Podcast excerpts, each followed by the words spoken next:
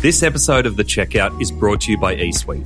Whether you're a retailer looking to grow your team or you're an e-commerce gun looking for your next role, eSuite are here to help. At eSuite, we connect fast-growing retailers with the best Australian e-commerce talent. We're working with some of the best in the business, including Accent Group, InQ, Oz Hair and Beauty, and Black Milk. So if you are in the market or interested in where the e-commerce market is at, reach out. Visit eSuiteTalent.com.au for all the latest job listings or contact me directly on nathan@eSuiteTalent.com.au. Now, let's get into today's checkout. Welcome to The Checkout. We catch up with previous Add to Cart guests and ask them 5 quick questions to get to know them better and leave you with a little extra inspiration to get you through your Friday. Today's checkout features none other than Nathan Bush, our regular host here at Add to Cart. Nathan is an e-commerce strategist, co-founder and director of e-commerce talent agency eSuite. He was previously Group Digital Manager at Super Retail Group and was placed in the top 50 people in e-commerce 4 years in a row. All right, Nathan, welcome to your own checkout, mate. Now, I've got a few quick, fast questions for you, just tailing off what we've just been discussing. Firstly, what's the weirdest thing you've ever bought online? Oh, man, I love asking this question of other people, but I hate having it come back on myself. This is going to sound like a real wanker answer, and I'm really sorry about it. I actually bought my last car online. I'm not a car guy at all, but I bought a Tesla. I'm kind of cringing myself just saying that. But it was incredible because there was no kicking tires, talking to dirty salespeople, trying to knock down prices and all that sort of stuff. It was literally call them, like, I went into the dealership. I'm going, so what's the go? Like, what are the price ranges? He's like, look it up on the website, press the buy button, and you'll have your car. Bit of a waiting list. And I'm like, so it's just the one price? Like, what about if I did this or this? And he's like, no, what you see online is the car price. You can just buy it online, put your credit card in, and away you go. Brutal. Yeah. Did you afterpay it? I should have afterpaid it. You know what I should have done? I should have bought Tesla shares instead of bloody Tesla. I'd have 10 Teslas by now. Yeah, exactly. Yeah. Exactly. So question number 2, who's your favourite retailer? It's bad, and Australian retailers probably hate me. I love Amazon. I just think they are it's so boring, most boring answer ever, but it's my default now, especially with a Prime membership. There's something like 25% of Australians now have Amazon Prime membership, so those expectations are just rising and rising. I'm an achievement person, so it's like, I got it done. I didn't have to shop around. Done, and you just tick off a list. Boom.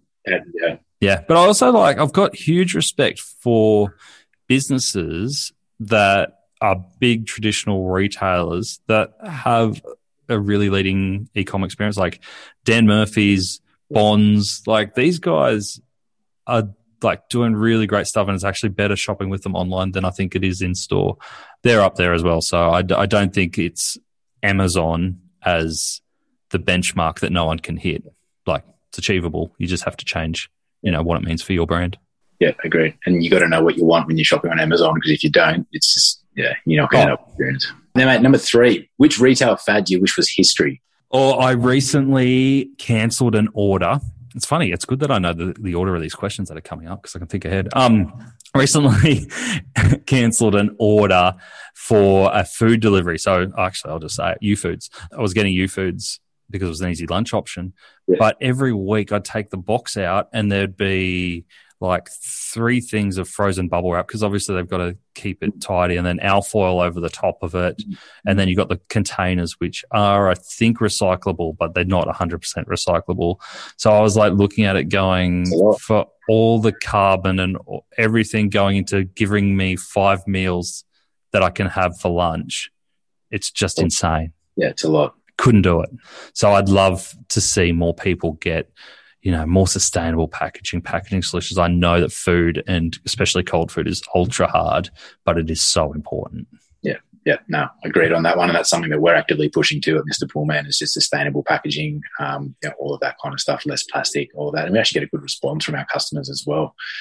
Number 4, moving on, second last, can you recommend a book or a podcast that our listeners can immediately get into?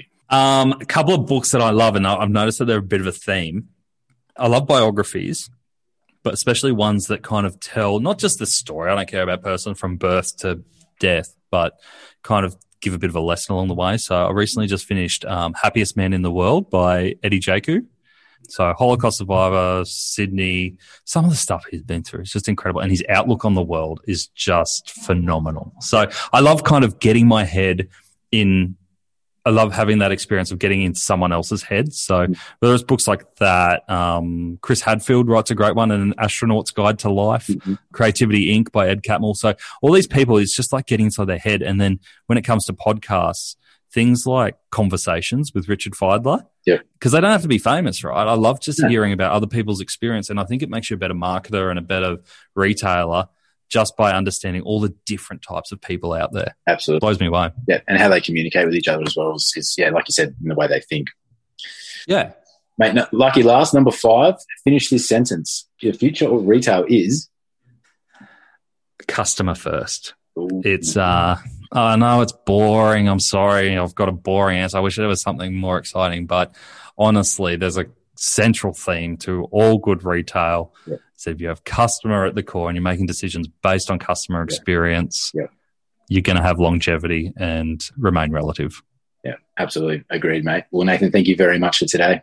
Mate, thank you for being the new Nathan. Do you want to continue doing it? Absolutely, mate. Well, book me in for a podcast sometime in the future and we'll switch seats again. I appreciate you doing it. Thanks, Tom. Cheers, mate. To hear more from Nathan, jump back into episode 101, where Nathan shares what's hot in the world of e-com talent, why honesty is the best policy, and the top e-commerce learnings he's taken away from 100 episodes of Add to Cart. Thanks for listening, and until next time, keep adding to cart.